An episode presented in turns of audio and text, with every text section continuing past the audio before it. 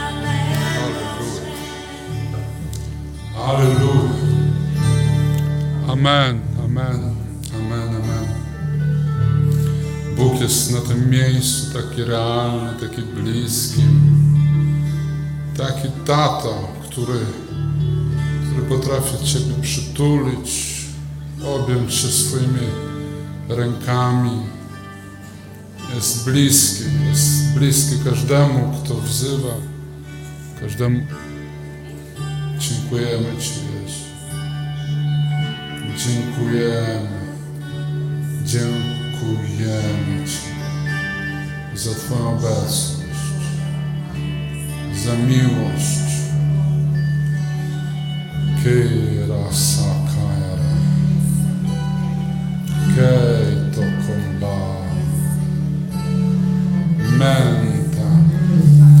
Teraz Bóg zabiera trwogę czyjąś, nadmierna trwoga, która nie daje Ci spokoju ostatnimi dniami. Te myśli teraz znikną. To znika teraz w imieniu Jezusa. Słyszę słowo, że mówi, Pan mówi do Ciebie, nie, nie słuchaj tych myśli. Nie wsłuchiwaj się w nie. Patrz, patrz na mnie, patrz. Patrz na Jezusa. Mekiasa.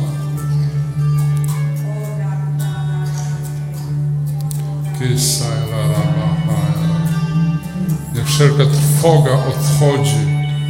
Teraz w imieniu Jezusa Makahande i Ka. Niech namaszczenie łamie wszelkie jarzmo. Teraz w imieniu Jezusa Maja Laria. Niech znika wszelka ciemność, która Cię atakuje. W imieniu Jezusa Mekidubalare. Niech Twoja podnosząca moc objawia się pośród nas jeszcze bardziej, Jezu. Jeszcze bardziej. Wszelki duch zamieszania niech znika z Twojego życia teraz w imieniu Jezusa Chrystusa. Halleluja. Tobie chwała, Jezu. Tobie cześć, Tobie uwielbienie, Tobie nasz szacunek. Wywyższamy i chwalimy Ciebie, Król Królów i Pan Panów. Chwała, chwała, cześć, uwielbienie, wielki, wspaniały, potężny Bóg, Pan Panów, Król Królów. Tobie cześć, Tobie chwała, Mejsy kara. Dajcie Mu chwałę. Jezus, Tobie chwała, cześć, uwielbienie.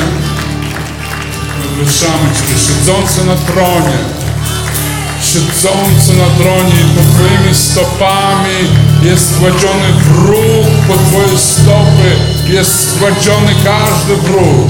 Chwała Tobie, Alfa i Omega, początek i koniec, Tobie chwała i cześć. I kaja la hala marake, anda galama geto, masante kitoba, makendoro bahe, ele kendoroma, hela la henda la gendara, nie w nas, Tobie zwycięstwo, nie w nas samych, Tobie zwycięstwo, w Tobie jest zwycięstwo. Mówimy o tym, śpiewamy o tym, ogłaszamy to. Tobie Jezu, zwycięstwo. Majla rapresy. Halleluja, halleluja. Handa la la Halleluja. Halleluja. Wow. Super. By się chciało się modlić, się modlić. O, chwała Ci, Jezu. Jest, jest cudny Bóg w swoim duchu pośród nas. Super. My dziękujemy Ci, Jezu. Amen. Za chwilę będziemy jeszcze łamać chleb i ta sama, ten sam duch będzie się poruszał pośród nas, uzdrawiając nasze ciało, duszę, nasze wszystkie inne rzeczy, łamiąc chleb, spożywając Jego krew, będziemy doświadczać Jego bliskości. Amen, amen, amen. Okej, dzień dobry. Aleluja, chwała Jezusowi. E, ogłoszenia. E, w tym tygodniu również jest odwołane spotkanie poniedziałkowe e, Justyny Poniatowskiej. Generalnie do końca lutego spotkanie jest odwołane. Przypominamy, że w ostatni weekend marca odbędzie się konferencja łaski, czyli e, piątek, sobota, niedziela. Tutaj w tym miejscu będzie konferencja, będzie też spotkanie w grupach, będą warsztaty, więc serdecznie zapraszamy, rezerwujcie sobie ten czas. Mamy też ulotki, które zaraz rozdamy z dokładnym e, harmonogramem i opisem konferencji. E, Zapraszamy e, serdecznie. Kolejne ogłoszenie. W środę 15 lutego, czyli w najbliższą środę, jest grupka u Asi Bernatowicz o godzinie 18.30. E, Kolejne spotkania, kolejne spotkanie dla samotnych mam odbędzie się 23 lutego online, godzina 18.30. E, I 21 lutego o godzinie 18.30 odbędzie się e, grupka u Beatki Dąbrowskiej. Mm, Nie ma dzisiaj kawiarenki z takich jeszcze ogłoszeń dodatkowych. Dziękuję. Proszę o zebranie kolekty.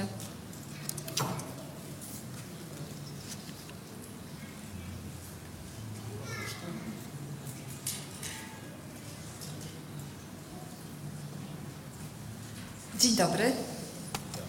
Pomachajcie mi. Widzicie mnie? Dobrze, bo już myślałam, że jesteście porwani na niebiosa. A Jezu stało. E, dobra.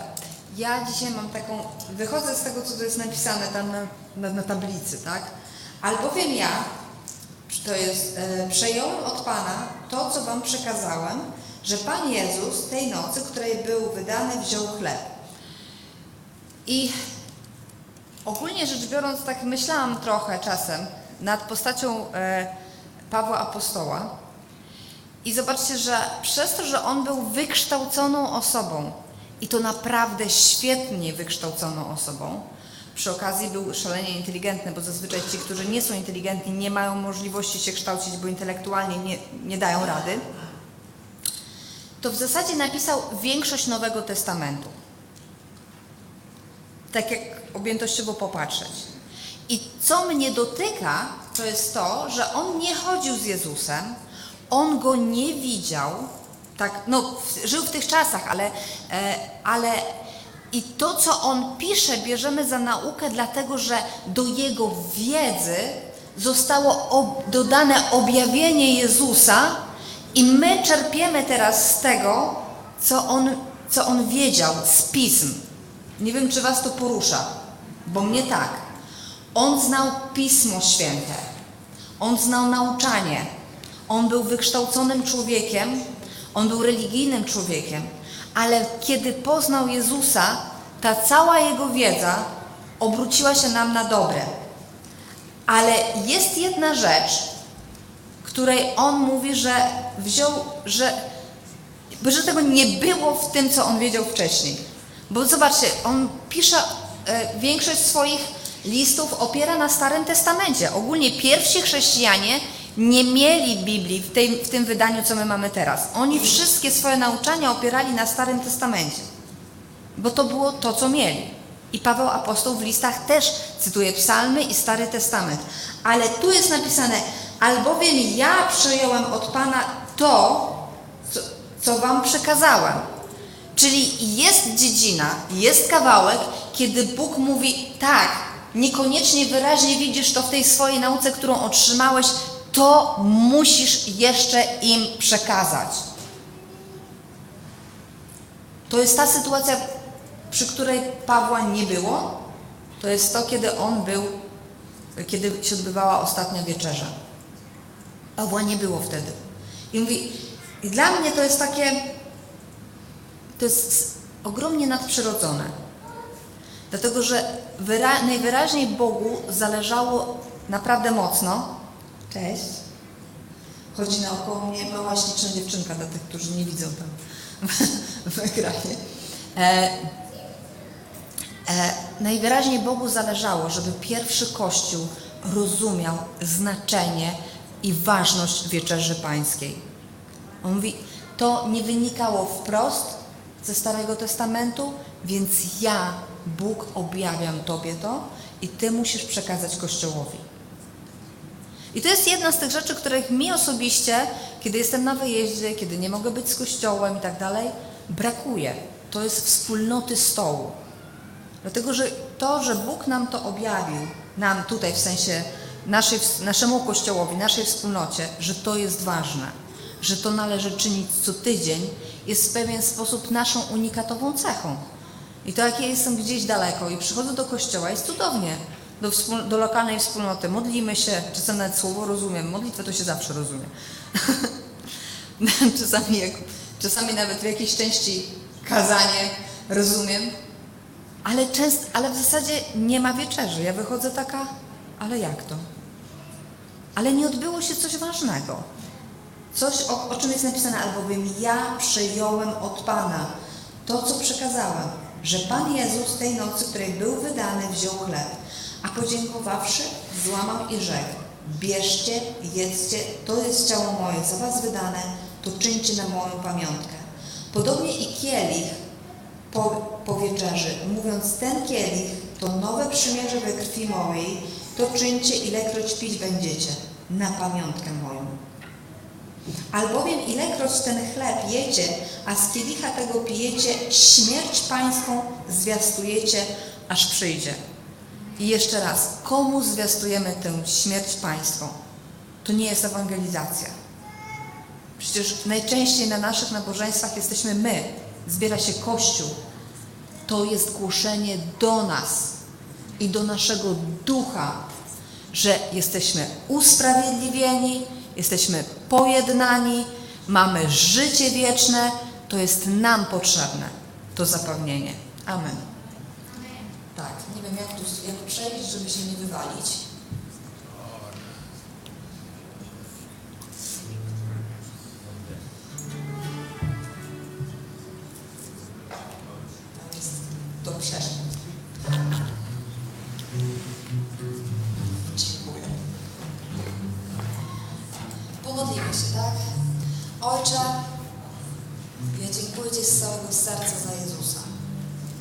Za Jego ofiarę na krzyżu, za to ciało, które było doszczętnie rozbite, zmiażdżone, rozlane, z którego nic nie zostało. Za to ciało, które było tak zniszczone i zmasakrowane, że bliscy nie poznali w nim Jezusa.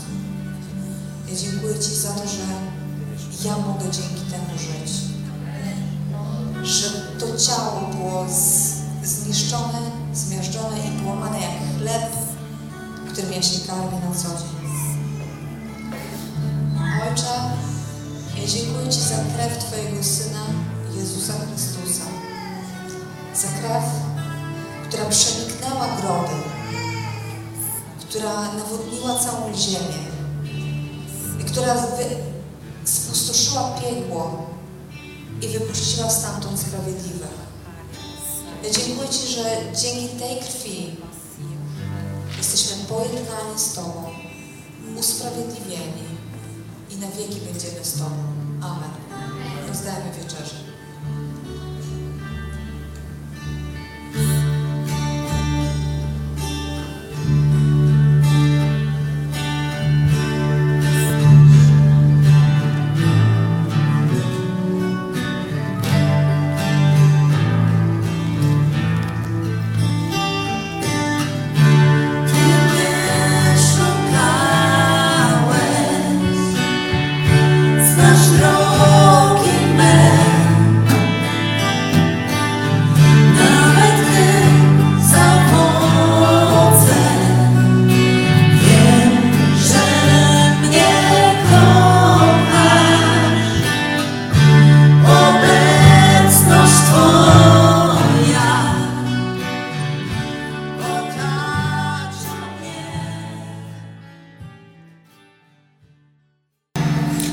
Ci Jezu za to, że karmisz nas. I proszę karm nas dzisiaj słowem swoim. Otwieraj nasze serca, wkładaj nam Twoje słowo w nasze umysły.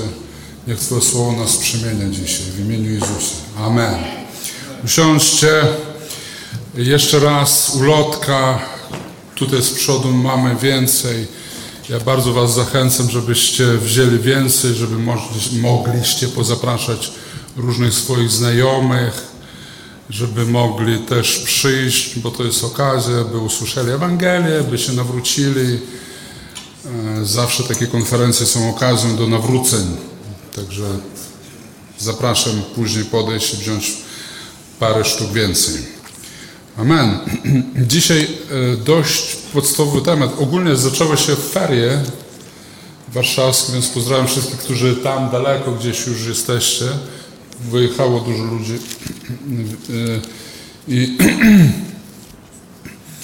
i dlatego pomyślałem, że też chciałbym niektórych podstaw dzisiaj dotknąć i o Biblii dzisiaj chcę Wam powiedzieć. Słowo, które bardziej chyba pastorskie niż jakieś tam inne, prorocze, tylko bardzo proste rzeczy chcę z Wami omówić. I bym chciał, żebyśmy zaczęli od dziejów apostolskich 2, 41 i później 42 będzie, dwa wersety. Dzieje apostolskie 2, 41. Jesteście gotowi słyszeć, słuchać? Dobrze. A ci więc, którzy przyjęli słowo Jego, zostali ochrzczeni i pozyskanych zostało owego dnia około trzech tysięcy dusz i trwali w nauce apostolskiej i we wspólnocie, w łamaniu chleba i w modlitwach. To jest, słuchajcie, to jest pierwsza godzina istnienia Kościoła na ziemi opisana. Znaczy w 41. 42 może nie, ale 41 to jest pierwsza godzina. Zobaczcie, co jest napisane. Ci więc, którzy przyjęli Słowo Jego. Apostoł Piotr głosi po zejściu Ducha Świętego kazanie, które jest bardzo chrystocentryczne, które się kończy taką myślą. I wy, którzy ukrzyżowaliście Jezusa i tak dalej, i oni mówią, co mamy robić, przecież ukrzyżowaliśmy dawcę życia. I on mówi, nawróćcie się. Co to znaczy, że wcześniej myśleliście, że Jezus jest fałszywym Mesjaszem, fałszywym prorokiem, a teraz zmieńcie swoje myślenie i tego, którego ukrzyżowaliście, uznajcie za Mesjasza, dawcę życia, Bożego Syna i tak dalej. I to jest nawrócenie. E, Nawróceniem nie jest wymiana, wymienianie grzechów po kolei. Nawróceniem jest, że wcześniej Jezus był dla ciebie nikim, teraz jest źródłem życia. Amen? I to było u Piotra. Ja o tym y, nieraz mówię, mówiłem, więc po prostu trzeba to sobie do głowy wziąć i pamiętać, że Piotra kazanie było totalnie chrystocentryczne. On, on powyjmował z Joela, z innych proroków, z psalmów Dawida, brał takie wersety, które w ogóle by wyglądały, że nie, w ogóle, że nie o Jezusie, a on jakoś je wszystkie sprowadza, sprowadził do, do Jezusa Chrystusa. I teraz 41 werset, to, to słuchając to słowo Jezusie, jest napisane, którzy przyjęli słowo, czyli nawrócenie, każde nawrócenie, każde życie z Bogiem zaczyna się od słowa. Przyjęli słowo i później przyjęli słowo i później zostali ochrzczeni i tak dalej, i tak dalej. Czyli najpierw jest głoszenie, najpierw słowo, najpierw nauka, później jest cały inny proces. I 42 werset powtarza to samo. Widzicie, 42 mówi, i co robili wierzący, co robili nawróceni w Jezusa Chrystusa? Na przykład nawrócili się i myśleli, no i co dalej? No uwierzyliśmy, to co dalej? Co dalej z tym faktem? I co mówi 42 werset? I trwali w nauce apostol, czyli w słowie, we wspólnocie, w łamaniu chleba i w modlitwach. I to jest takie, są wymienione cztery filary istnienia Kościoła, na którym Kościół e, jest zbudowany. Ogólnie tak jak z płaską ziemią. Jest płaska ziemia, która stoi na trzech słoniach, a one stoją na jednym żółwiu, nie? Przecież wiecie. Więc tam jest trzy słonie, pamiętam, e, nas wszystkich trzymają, a tutaj jest, a Kościół jest trzymany na czterech filarach. cztery filary. Co to za, za filary jeszcze raz? Słowo, wspólnota, wieczerza, modlitwa. Cztery filary, na których o, o każdym z nich można napisać doktorat tak naprawdę, o wszystkich tych rzeczach. I my dzisiaj tylko się skupimy na, na pierwszym filarze, który się nazywa słowo, nauczanie. I tutaj mm, 42 jeszcze raz zwróćcie uwagę, w nauce apostolskiej, to znaczy, że apostołowie tłumaczyli słowo. Hmm? Czyli apostołowie wyjaśniali, e, wy wiecie, że pierwszy kościół, kiedy oni zaczęli te swoje nabożeństwa, nie mieli Nowego Testamentu. To jest, wiemy o tym, tak? Oni nie mieli książeczek jak my. Oni nie mieli bardzo długo, czy w ogóle posiadanie nawet Starego Testamentu, tylko boga, najbogatsi mogli sobie na to pozwolić, a zazwyczaj on był tylko w synagogach, te zwoje starotestamentalne. E, nawet są takie historyczne wzmianki, że chrześcijanie, żeby poznać Biblię, nowonawróceni chodzili do synagog, żeby posłuchać Biblię. Przychodzili na nabożeństwo, żeby, bo nie było, jakby nie było internetu, YouTube'u, tego wszystkiego, nie było do wyboru. Przychodzili, żeby posłuchać Biblię. Więc, a, a, czyli wszystko zaczyna się ze słowa. Tak naprawdę tutaj, tutaj jest taka gradacja. Jest słowo, wspólnota, łamanie chleba, modlitwa i wspólnota to jest greckie słowo koinonia, bardzo szerokie słowo. W koinonii zawarte jest wszystko.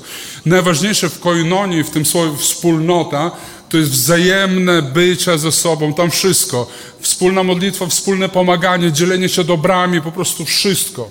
To jest że jednym słowem, jeśli my nie mamy relacji ze sobą, jeśli my na przykład nie, nie przebywamy w, gdzieś w kawiarence po nabożeństwie, to Kościół jest niepełny. Nie wszystko się spełnia. Musi być to, to takie, wiecie, ze sobą bycie, słuchanie siebie nawzajem. I hi- historia Kościoła opowiada o tym, że oni wieczerze przynosili na moment wspólnego jedzenia. Na przykład było słowo, nabożeństwo i później pastor ogłaszał, a teraz idziemy jeść. Przychodzili wszyscy, albo tam nie przychodzili, to my przychodzimy. Nakrywali stoły i przed głównym jedzeniem była wieczerza. Czy tak naprawdę nie byłoby większym grzechem, gdybyśmy my wieczerze, wieczerze przynieśliśmy tam do kawiarenki po nabożeństwie? Że tutaj odbyliśmy wszystko, a później wszyscy idziemy na wieczerze, gdzie łamiemy chleb, pijemy wino na przykład, dużo wina i później jemy. Rozumiecie? I to jest ta, ta wieczerza tak wyglądała w tamtych czasach, dlatego apostoł Paweł później ich gromił, e, że niektórzy jecie, przychodzicie tylko, żeby się najeść. Zarzucał im, czyli tam było co zjeść podczas, wiecz- podczas, podczas wieczerzy. I, mm, ale dzisiaj o słowie i tak, trwali w nauce. Słowo jest początkiem. I teraz słowo trwać, widzicie słowo trwać, e, którzy przy, e, i trwali w nauce apostolskiej. Jakby przede wszystkim zaczynasz od tego, że trwali w nauce apostolskiej. I trwać to jest fajne greckie słowo proskarterio. Dokładnie ono znaczy pilnie, trwałe, uważne, cierpliwe studiowanie słowa. Czyli po prostu ich zadaniem oni, oni siedzieli i wgryzali się w Biblię. I przede wszystkim Stary Testament. Oni nie mieli Nowego Testamentu. Oni w, na podstawie Starego Testamentu wyszukiwali prawdę o Jezusie. I teraz najlepsze wersety, które mi pokazują, czym było, czyli nauka apostolska. Apostołowie coś przekazywali, apostołowie opowiadali o czymś, coś głosili i, e, i chwała Bogu za mądrość Ducha Świętego, który te wszystkie listy apostolskie, dzieje apostolskie, e, Ewangelie zgromadzili w jedną książkę, że my możemy, czytając Nowy Testament, dotykać tej nauki apostolskiej. Biblia nam przybliża całą prawdą, którą musimy poznawać. I teraz na przykład apostoł Paweł w 1 Koryntian 1, 17, 18 przeczytajmy sobie, co apostoł Paweł mówi, jakby, co było ważne w badaniu słowa, w nauce apostolskiej. 1 Koryntian 17, 18. Nie posłał mnie bowiem Chrystus, abym chrzcił. 1 Koryntian 17, 18. Lecz abym zwiastował dobrą nowinę i to nie w mądrości mowy, aby krzyż Chrystusowy nie utracił mocy, albowiem mowa o krzyżu jest głupstwem dla tych, którzy giną, natomiast dla nas, którzy dostępujemy zbawienie, jest mocą Bożą. I to jest 18 werset, jest takim streszczeniem o tym, jaki był styl nauczania e, apostoła, apostoła Pawła akurat w tym przypadku. On mówi, on nazywa swoje nauczanie mową o krzyżu. Przy czym e, słowo mowa nie jest dokładne w tym, w naszej tutaj brytyjskim tłumaczeniu, bo słowo mowa to jest greckie słowo logos, które tłumaczy się jako nauka. Nauka o krzyżu. Czyli ja kiedyś jako młody pastor myślałem, że mowa o krzyżu to jest barwnie opisać śmierć Jezusa na krzyżu. Jak cierpiał, jak był bity. Ja, ja szukałem, co mówią lekarze o tych zranieniach Jezusa, że miał na przykład gorączkę. Są całe takie badania lekarskie. Lekarze na przykład wierzący zgromadzili się i, i, po, i jakby opisali, co tak naprawdę Jezus krok po kroku przeżywał na krzyżu. I ja myślałem, że to jest mowa o krzyżu. To też jest jakby cząsteczka tego, czym jest nauka o krzyżu. Ale czym jest nauka o krzyżu tak naprawdę? Nauka o, o krzyżu przede wszystkim to jest nauka o usprawiedliwieniu, które płynie z krzyża, że kiedy Ty jesteś przybity, Jezus symbolizuje Ciebie też, Ty jesteś przybity, Ty nic nie możesz zrobić dla swojego nawrócenia, tak jak Łotor, który mówił, przepraszał Jezusa, Jezus powiedział, zaprawdę będziesz ze mną w raju. I jak Jezus powiedział, to tak się sta, stało, prawda?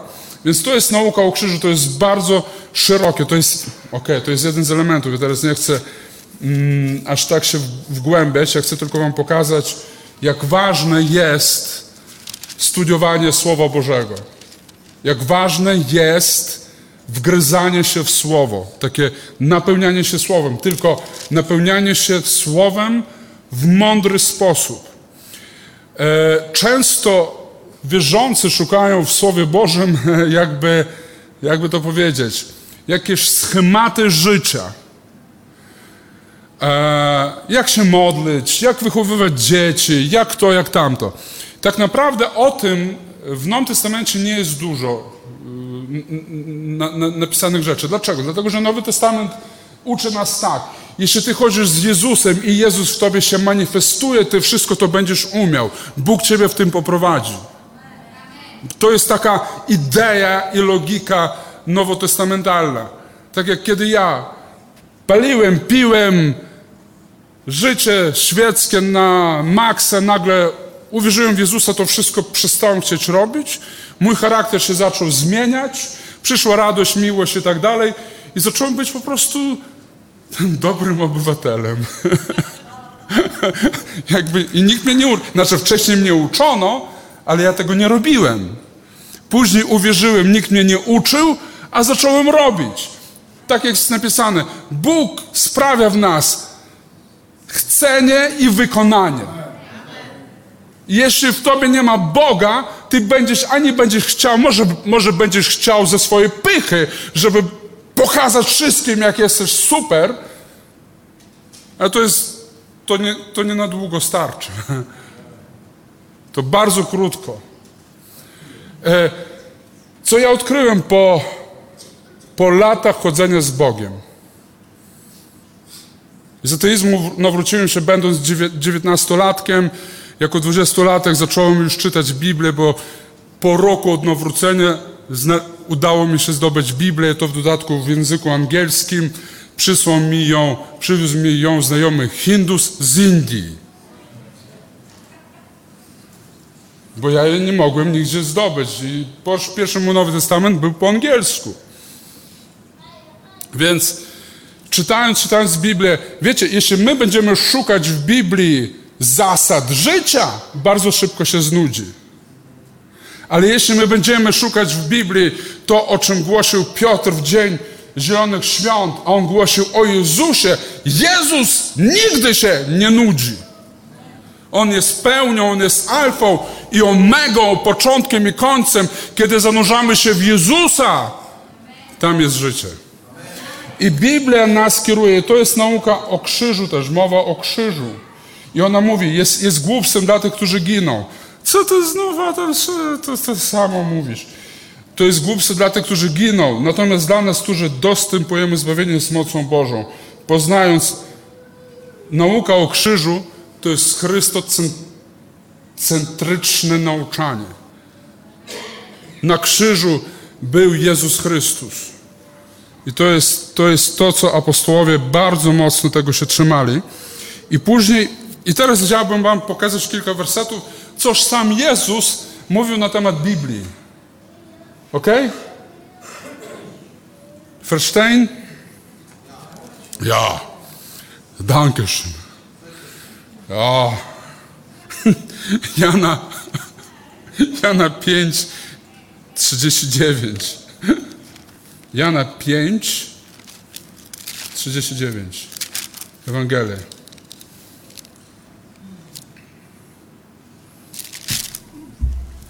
Pięć trzydzieści dziewięć.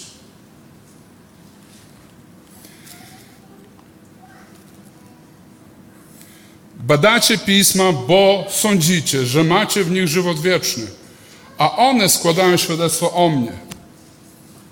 Jezus Chrystus to mówi do Żydów, do faryzeuszy, do uczonych w piśmie. On im mówi: badacie pisma. I wie, dlaczego oni badają, bo sądzicie, że macie w nich żywot wieczny. Że on mówi, Pismo Święte jest źródłem życia wiecznego, poznania o życiu wiecznym. Faryzeusze badali Pismo wierząc, że jeśli nauczą się zasad wszystkich, 613 przekazań plus inne dodatki, jak to wszystko wykonywać i dzięki temu, że będą to wykonywać, będą mieli w sobie życie.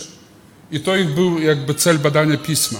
On mówi, badacie Pisma, tak, bo sądzicie, że macie w nich żywot wieczny i dodaje.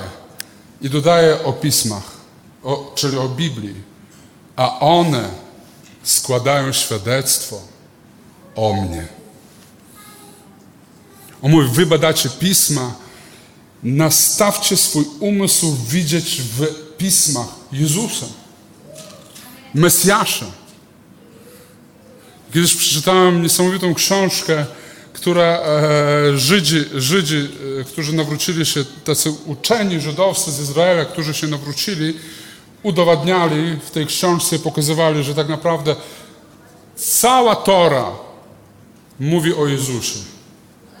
Czyli pięć ksiąg, pięcio, pięcioksiąg mojżeszowy mówi o Jezusie. I pokazywali, mówili, te wszystkie jakby teksty, co opisują, co, do czego, jak, to one tylko doprowadzały człowieka do poznania i pokazania Jezusa. Na przykład tak, kiedy Możesz uderzał w skałę, że skała to jest oczywiście Jezus i tak dalej, tak dalej. Tam bardzo takie, wiecie, w taki sposób żydowski, żydowskie myślenie jest takie troszkę inne niż, niż całej reszty świata. Bardzo ciekawe.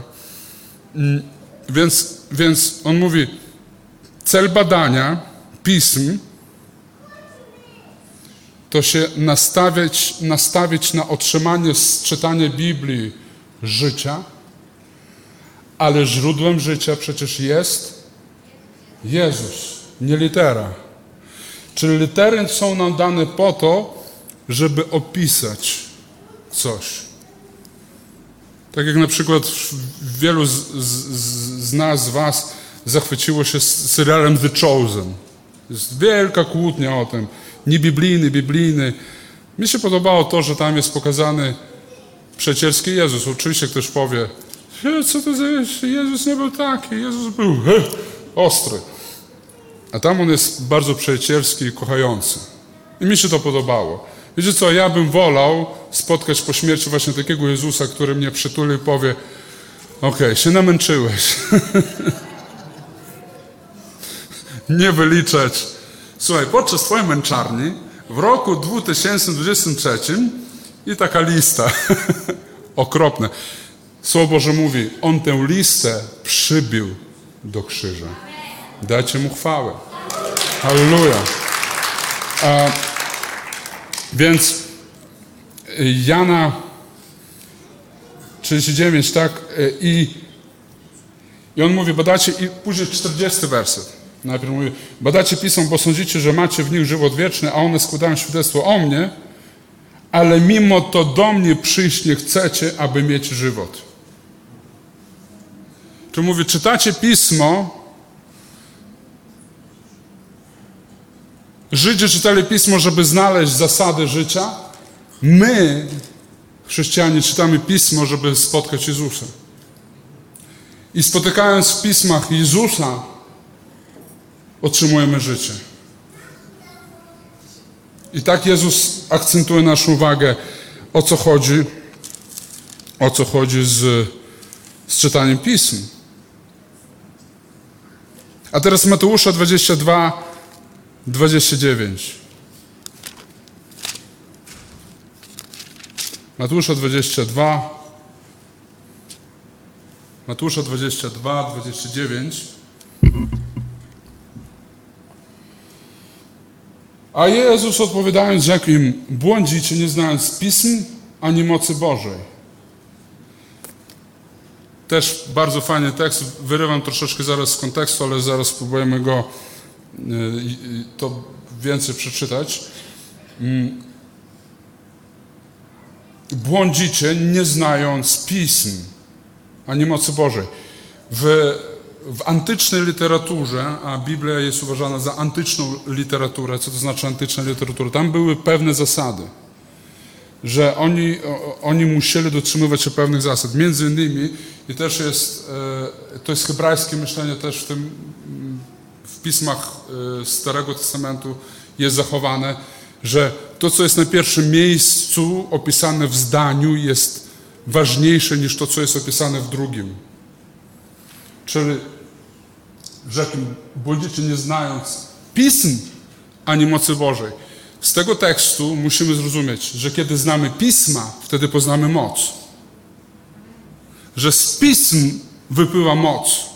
Jeśli ktoś szuka po prostu mocy, nie będąc utwierdzony w piśmie, ta moc jest podejrz podejrzana. Ta moc to, to, to może być bardzo dziwna, nie pochodząca z Ducha Świętego. Więc mm, pisma powodują w nas objawienie się mocy. Tutaj, w, zanim Jezus powiedział ten tekst, wiecie jaka to była historyjka? Ja wam szybko, e, szybko przeczytam, że od 23 Sadeusze, Sadeceusze, którzy nie wierzą w zmartwychwstanie, pytają go, pytają, Nauczycielu, Mojżesz powiedział, jeśli by ktoś umarł bezdzietnie, poślubiłby jego wdowę po nim i wzbudzi potomstwo bratu swemu. Było wtedy u nas siedmiu braci i pierwszy pojąwszy żonę umarł i nie mając potomstwa zostawił swoją żonę bratu swemu. Podobnie drugi i trzeci, aż do siódmego. A w końcu po wszystkich zmarła i ta niewiasta. Przy zmartwychwstaniu wtedy, któregoś z tych siedmiu żona będzie, wszak wszyscy ją mieli. A Jezus odpowiadał rzekiem, błądzicie, nie znając Pisma, nie mocy. Wymyślili taką historyjkę, oni mogliby serial nakręcić na ten temat. Nie? Taka historyjka, siedmiu mężów, każdy pokolenie miał. Dlaczego oni wymyślili taką historię? Po to, żeby jakby udowodnić, że ta wasza gadka o zmartwychwstaniu to jest głupota, bo oni nie, wierzy, nie, nie, nie wierzyli w takie życie pozagrobowe. Więc Jezus e, odpowiadając na to pytanie, mówi, wy niczego nie rozumiecie. Po pierwsze, to świadczy o tym, że Pism nie znacie. Po drugie, nie znacie mocy Bożej i z tego nie rozumiecie, nie umiecie, nie, nie umiecie połączyć Słowo, Bo, Bo, Słowo Bożego z Jego wszechmocą. Że u Boga to wszystko inaczej się odbywa niż waszej ziemskiej rzeczywistości. Oni sprowadzali wszystko boskie do ziemskich realiów. Tak? A on mówi, wy, wy nie możecie tego wszystkiego zrozumieć, bo wy wszystko cieleśnie rozsądzacie. W ziemskich realiach, w niebie, tam gdzie jest moc Boża, wszystko jest inaczej. I w 30 wersecie dalej on mówi, albowiem przy zmartwychwstaniu ani żenić się nie będą, ani za mąż wychodzić, lecz będą jak aniołowie w niebie. A co do zmartwychwstania, czy nie czytaliście, co wam Bóg powiedział w słowach? Jam jest Bóg Abrahama, Bóg Izaaka, Bóg Jakuba. Bóg nie jest Bogiem umarłych, lecz żywych. a lud, który to słyszał, zdumiewał się nad nauką Jego. I zobaczcie, co sam Jezus Chrystus, Syn Boży, dawca pism, ten, który stworzył świat, stworzył nas, przez Niego wszystko było stwarzane. On tłumaczy, bierze fragment Starego Testamentu, to bardzo często w Starym Testamencie jest powtarzane, czyli mianowicie Bóg Abrahama, Bóg Izaaka, Bóg Jakuba. Żydzi modlili się tym tekstem, oni zaczynali swoją modlitwę bardzo często od tych słów. Zwracali się do, Boże, do Boga Abrahama, Izaaka, Jakuba. I teraz Jezus, biorąc ten fragmencik, jeden fragmencik, który niby pozornie o niczym nie mówi, i mówi, Bóg nie jest Bogiem umarłych, lecz żywych. On innymi słowy mówi, wy sami tak się modlicie, a teraz zastanówcie się, jak wy, o czym wy się modlicie, do kogo wy się modlicie. To jest Bóg Abrahama, Izaaka, Jakuba. Czyli, innymi słowy, Bóg nie jest Bogiem trupów. Bóg siebie nie utożsamia ze śmiercią, Bóg siebie utożsamia z życiem, więc oni muszą żyć. On w ten sposób mówi, oni żyją tam gdzieś, tak? Oni żyją. Czyli z takiego jednego fragmentu on wyciąga prawdę o życiu. Czyli w momencie, kiedy otwieramy pismo, non-stop, kiedy otwieram pismo i zaczynam czytać, szukając w nich życie, ja je, ja je znajduję. Tam jest życie, tylko po co my czytamy? Żeby znaleźć życie. Jezus bierze taki fragment, jedno malutkie zdanie i pokazuje. W pismach znajdujemy życie. Halleluja! To jest, to jest sposób interpretacji pism według Jezusa Chrystusa. Z niepozornego fragmentu wyprowadza prawdę o, mocu i, o mocy i o życiu. I to jest piękne. I to jest bardzo piękne. Z pism wypływa moc, życie. To też ten tekst mówi Bóg Abrahama. Innymi słowy, po co martwym Bóg? Po co? Martwi nie potrzebują Boga. Innymi słowy, on też mówi. Jeśli my modlimy się, wzywamy, jeśli Pismo Święte wzywa Abrahama, Jakuba, Izaaka, w ten sposób wskazuje, że oni żyją i Bóg jest dawcą życia i Bóg się z tym wszystkim utożsamia, bo On jest życiem. Każdy, kto wierzy w Niego, nie może umrzeć. Bo będąc w życiu, śmierć będzie pokonana. Jeśli my jest, Ty teraz, siedzący tutaj, jesteś w życiu. Ty jesteś w życiu tu i teraz. Więc umierając my nie możemy umrzeć, bo my jesteśmy w życiu. I dalej, najbardziej ulubiony fragment Łukasza 24.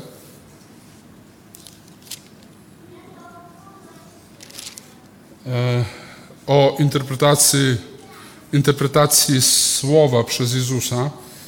Zaraz wam powiem. mm, Tutaj w drodze do Emaus idą uczniowie i może od 15 przeczytam. A gdy tak rozmawiali nawzajem się pytali, sam Jezus, przybliżywszy się, szedł z nimi. Lecz oczy ich były zasłonięte tak, iż, że poznać go nie mogli. Rzekł do nich, o czym mówicie? A ten mówi, Kleopas, czyż ty jedyny pątnik w Jerozolimie, który nie wie, co się w niej w tych dniach stało? Rzekł im, co? Oni na to, no z Jezusem Nazareńskim, który był mężem, prorokiem, mocarnym w czynie swoim przed Bogiem, wszystkimi ludźmi, jak arcykapłani zwierzchnicy nasi, wydali na niego wyrok śmierci i ukrzyżowali go, a myśmy się spodziewali, że on odkupi Izraela, lecz potem wszystkim już dziś, trzeci dzień, jak to się stało. Lecz niektóre nasze niewiasty, które były w, e, wczesnym rankiem u grobu, wyprawiły, wprawiły nas w zdumienie, bo nie znalazłszy jego ciała, przyszły mówiąc, że miały wiedzenie aniołów powiadających, iż on żyje. To też niektórzy z tych, którzy byli z nami, poszli do grobu i zastali to tak, jak mówili niewiasty, lecz jego nie wiedzieli. A on rzekł do nich, o głupie gnuśnego serca, aby uwierzyć we wszystko, co powiedzieli prorocy. Czyż Chrystus nie musiał tego wycierpieć, aby wejść do swojej chwały i począwszy od Mojżesza, poprzez wszystkich proroków, wykładał im, co o nich było napisane we wszystkich pismach. 27 werset. I począwszy od Mojżesza, poprzez wszystkich proroków, wykładał im, co o nim było napisane we wszystkich pismach. Mistrzowski dwugodzinny wykład. Dlaczego dwugodzinny? Bo z Jerozolimy do Emaus na piechotę to jest mniej więcej dwie godziny drogi. I on przez dwie godziny wykładał im wszystko w Starym Testamencie, co było o nim napisane we wszystkich księgach Starego Testamentu. Jeśli wziąć przeciętnego chrześcijanina i poprosić Was, y, nawet mnie, usiąść i na przykład w tej w tej księdze pokaż mi Jezusa. Będziemy mieli trudność. A to było jakby ich, ich wszystkim. To uczniowie szukali, wszyscy szukali, e, znaczy apostołowie szukali życia, szukali Jezusa w pismach. I Jezus tutaj robi im e, taki master class, taki, taki warsztat z czytania pisma. Poprzez wszystkich proroków, co było napisane we wszystkich pismach. I zbliżyli się, zbliżyli się do miasteczka, do którego zdążali, a on okazywał, jakoby miał iść dalej i przymusili go, by został, mówiąc, zostań z nami, gdyż ma się ku wieczorowi i dzień się już nachylił i wstąpił, by zostać z nimi. A gdy zasiadli z nim przy stole, wziąwszy chleb, błogosławił, rozumawszy, podawał im, wtedy otworzyły się ich oczy, poznali go, lecz on znikł sprzed ich oczu i rzekli do siebie, czyż serce nasze nie pałało w nas, gdy mówił do nas w drodze i pisma przed nami otwierał. Kolejna niesamowita myśl w 32 wersecie. Oni opowiadają o doświadczeniu Jezu, e, otwierania pism. Co znaczy otwieranie pism? To jest e, tłumaczenie pism. Tłumaczenie w tym przypadku też o, o Jezusie, o dawcy życia. Oni mówią do siebie, tak jakby spytali, słuchaj, czułeś, że grzało ciebie, jak on to mówił? To on mówi, no. On mówił, a tutaj gdzieś mnie grzało. Odczuwałem ogień, odczuwa, odczuwałem ciepło. To mnie przenikało. Ciebie też, no. To było niesamowite, co? Tak. To mnie po prostu przeszywało od stóp do głów. Kiedy ja słucham namaszczonego słowa kogoś, kto zna Jezusa w pismach, mimo że na przykład niekoniecznie o tym naucza, ale ktoś, kto zna Jezusa z pism, zawsze też odczuwam to grzanie w sobie. Nie wiem, czy wy tak macie. To jest piękne duchowe doświadczenie. Słuchając nauczania z pism, odczuwasz tę moc. Wow. Taką historię wam powiem. My z żoną jakby służymy e, dla uchodźców na Expo Ptak w Nadarzynie, tam gdzie ukraińscy uchodźcy z wojny mieszkają. Tam jest kilka sal, tam e, każde sale jest kilka tysięcy osób, się zmniejsza ta liczba, ale wciąż jest, są tysiące ludzi. My tam wczoraj mieliśmy poprowadzić takie nauczanie, taki warsztat z, na zasadzie jak żyć w Polsce. Trzeba było ich też między innymi takich rzeczy też uczyć. Więc przyjechaliśmy, przygotowaliśmy takie, e, jak to się nazywa, skrypty, tam moja żona siedziała od 5 rano, nie mogła spać. Napis, znaczy ona tak przygotowała. Ja, ja trochę mniej przygotowałem, bo wie, wiedziałem, czym to się skończy. W każdym razie, słuchajcie, jak tylko e, po, już po 10 minutach tam był bunt wśród słuchaczy. Ja co, ja, ja nie potrafię, coś tam. Jednym słowem, same tylko były problemy u tych ludzi. To jest żadnych po prostu nic. nic nie, nie przyjmowali i w pewnym momencie Maja mówi, no teraz ty mów, tak szepcze do mnie. Masz coś?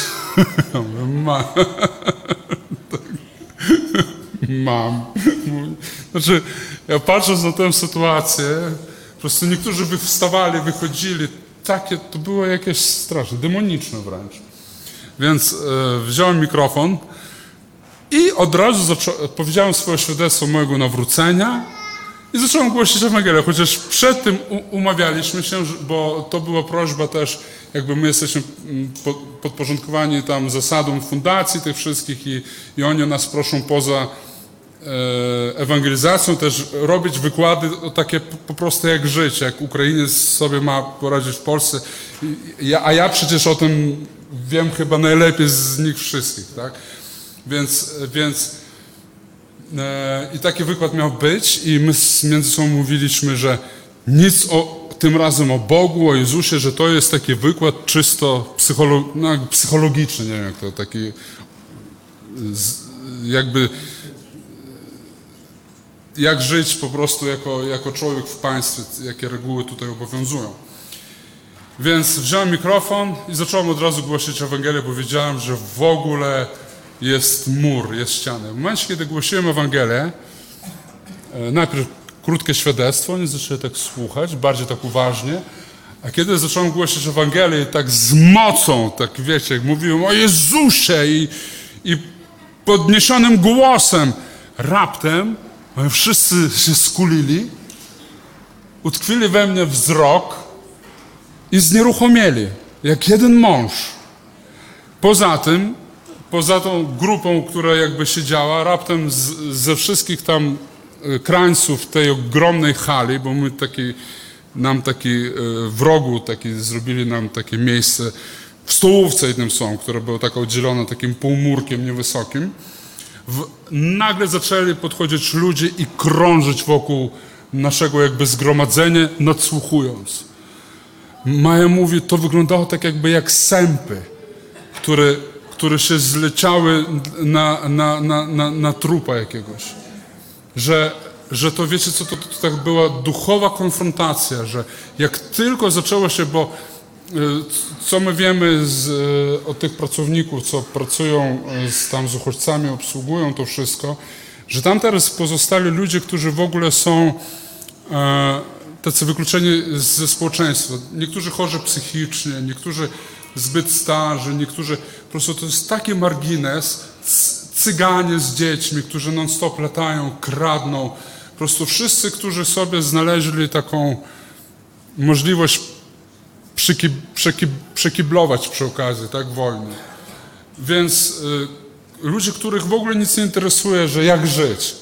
Dlatego tak się buntowali, bo oni nie przyjechali się, nie przyszli na nasze e, warsztaty, żeby się uczyć jak żyć, dlatego się rzucali, bo dla nich najważniejsze jest, że tutaj jakby nas karmią i my tutaj chcemy żyć. Nic nam nie mów więcej. Więc takie było podejście. Bo wszyscy normalnie jakby już dawno pracują i według statystyk 80% uchodźców, którzy przyjechali, przyjechały do Unii i do Polski, to wszyscy mają pracę. Zaczęli pracować. Także, także płacą podatki do państwa i tak naprawdę są źródłem, jakimś źródłem wzbogacenia poniekąd y, PKB kraju. Także tak to wygląda statystycznie, ale tam było w ogóle inaczej.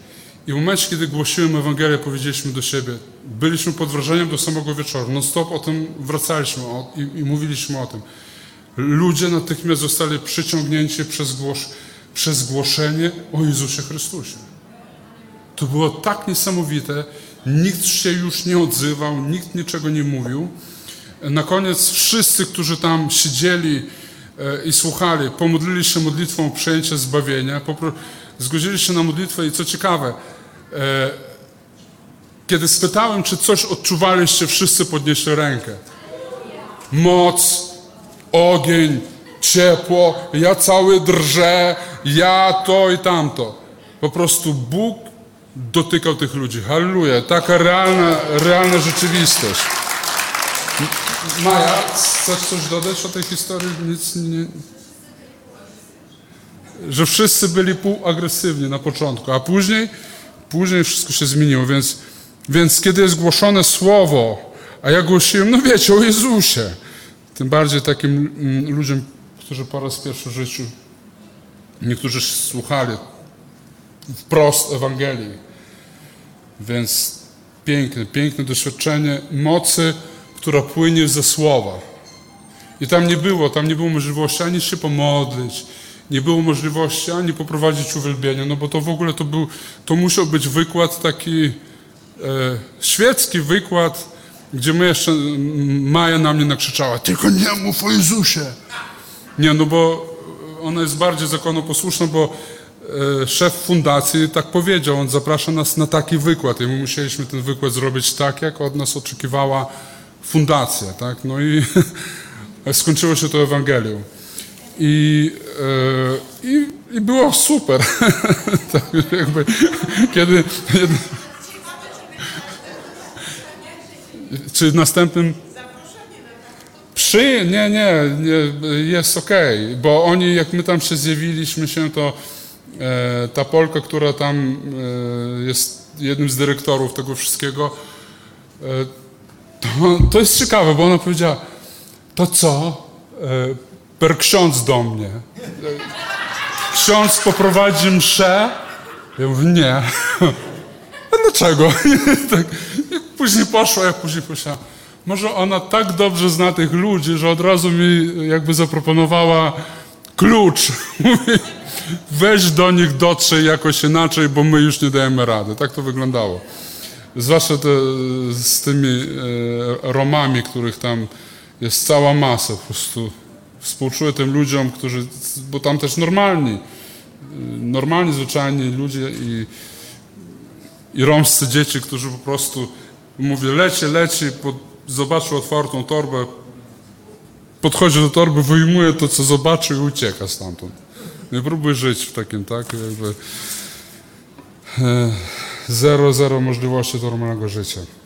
No więc tak, Bóg Abrahama, Izaka, Jakuba, żywy Bóg, Bóg żywych, majstersztyk, mowy o Jezusie z tekstu, mowę o życiu w tekście, w którym pozornie w ogóle tego nie ma. W ogóle, w ogóle. Jaki jest cudowny Bóg. I na koniec tylko przeczytam wam dzieje apostolskie, znów e, 20 rozdział, 7-13. Mam nadzieję, że po, po dzisiejszym nauczaniu wy zaczniecie po pierwsze czytać Biblię, po drugie szukać w niej życia. A po trzecie przyjdziecie na konferencję, bo to będzie kulminacja, że przez trzy dni słuchając o życiu, no po prostu to będzie ech, moc. Dzieje apostolskie, siódmy rozdział, e, dwudziesty rozdział od siódmego. A pierwszego dnia po sabacie, gdy się zebraliśmy na łamanie chleba, Paweł, który miał odejść na zajutrz, wy jeszcze macie siłę słuchać, czy już modlimy się? E, tutaj siódmy werset, tak przy okazji tylko, po, zobaczcie, chrześcijanie często można w Biblii przeczytać pierwszego dnia po sabacie, czyli w niedzielę. Chrześcijanie spotykali się w niedzielę, już za czasów Pawła. On jako były Żyd, taki w sensie religijny, został Żydem, ale jako religijny mógł dalej kontynuować naukę ojców i kazać wszystkim e, gromadzić się w sabat, czyli świętować sobotę. Ale tutaj ten wers pot, potwierdza to, że pierwsi chrześcijanie mieli nabożeństwa, takie ogólne zgromadzenie w niedzielę. Gdy zebraliśmy się na łamanie chleba, Paweł, który miał odjechać na zajutrz, przymawiał do nich i przyciągnął mowę aż do północy. A wiecie, dlaczego przyciągnął mocę, mowę aż do północy? Bo e, tam bardzo dużo oni czytali pisma i wszyscy chętnie słuchali, ponieważ to była jedyna okazja, kiedy mogli posłuchać pisma. Oni nie mieli pism w domu. Oni musieli je czytać, słuchać. Hymny chrześcijańskie pierwszych wieków były pisane tak, żeby tam było zawarto jak najwięcej cytatów z Pisma Świętego. Grupa uwielbienia, słuchajcie. Jak najwięcej cytatów z, w jakiś poetycki sposób ujęte po to, żeby te cytaty, żeby to słowo w ogóle w nich, w nich w jakikolwiek sposób żyło. I ósmy werset. A było wiele lamp w sali na piętrze, gdzie się zebraliśmy. A pewien młodzież imieniem Eutychus siedział na oknie, będąc bardzo senny, gdy Paweł długo przemawiał, zmorzony snem, spadł z trzeciego piętra na dół i podniesiono go nieżywego, lecz Paweł szedł na dół, przypadł do niego, objąwszy go, rzekł, nie trwóżcie się, bo on żyje, a wróciwszy na górę, łamał chleb i spożywał i mówił długo, aż do świtania i tak odszedł. W ogóle jakby też się nie przejmu, nie skupił się na śmierci, nie celebrowali tego cudu, nie skupiali się na tym, że wow, cud w naszym zgromadzeniu się stał, tylko wrócił do nauczania słowa. Słowo jest ważniejsze niż cuda. I w momencie, kiedy dorastamy do tego i kiedy zaczynasz bardziej fascynować się słowem niż cudami, możesz sobie powiedzieć: dojrzewam, braciszku. Wszystko oczywiście to jest jakby wszystko po kolei. Trzeba się zachwycać cudami, trzeba zachwycać się Jezusem w tym, co działa pośród nas. Ale zachwyt słowem, w którym widzimy życie, tak jak apostoł Paweł, który się nie przejął, dokonał cudu i wrócił do studiowania słowa. Dlaczego tak długo siedzieli aż do świtania? Dużo było pism do czytania, on otwierał, pokazywał, oni sobie to gdzieś w pamięci, ci mądrzy, notowali te, pisali po prostu słuchając, co mówił pa Paweł jako były faryzeusz, on znał Torę na pamięć, on musiał wiedzieć. Faryzeuszem nie dawało się, nikt nie mógł zostać faryzeuszem, jeśli nie znał Tory na pamięć, więc on cytował pismo normalnie tak jak my, Ojcze Nasz i Zdrowaś Mario. Po prostu leciał po kolei. Amen. Na tym chcę skończyć i się modlić i dziękować Bogu za Jego Słowo.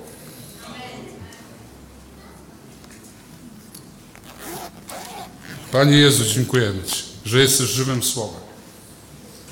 Halleluja. Dziękuję, że Ty nam się objawiasz w Słowie. Że Ty się objawiasz i dajesz życie poprzez swoje Słowo. Ty nam dajesz życie kiedy my otwieramy pisma, otwieramy i czytamy, niby nie widzimy a tego życia, a ono płynie.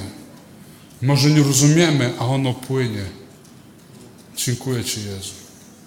Tak samo jak my nie rozumiemy, jak powstaje życie, jak powstaje dziecko w łonie matki, jak z jakichś dwóch komórek raptem powstaje życie. My tego nie rozumiemy. I tak samo często może nie rozumiemy słowa i pisma do końca, ale wiemy, że z niego płynie życie. I ja dziękuję Ci, Jezu, za życie, które dajesz. Chwała Ci. Dziękujemy Ci, Jezu. Powiedzcie, Jezu, dziękuję Ci za Biblię. Dziękuję Ci za dar Słowa Bożego, za który ginęli ojcowie reformacji, którzy tłumaczyli to. Dziękujemy Ci, Jezu, że teraz mamy Twoje Słowo. Mamy naukę apostolską w naszych kieszeniach, w telefonach. Mamy naukę apostolską. Dziękujemy Ci za ten, za ten przywilej posiadania nauki apostolskiej tak blisko. Halleluja. Chwała Ci, Jezu. Wywyższamy Cię. Wywyższamy Cię. Chwała, chwała. Wywyższamy Ciebie.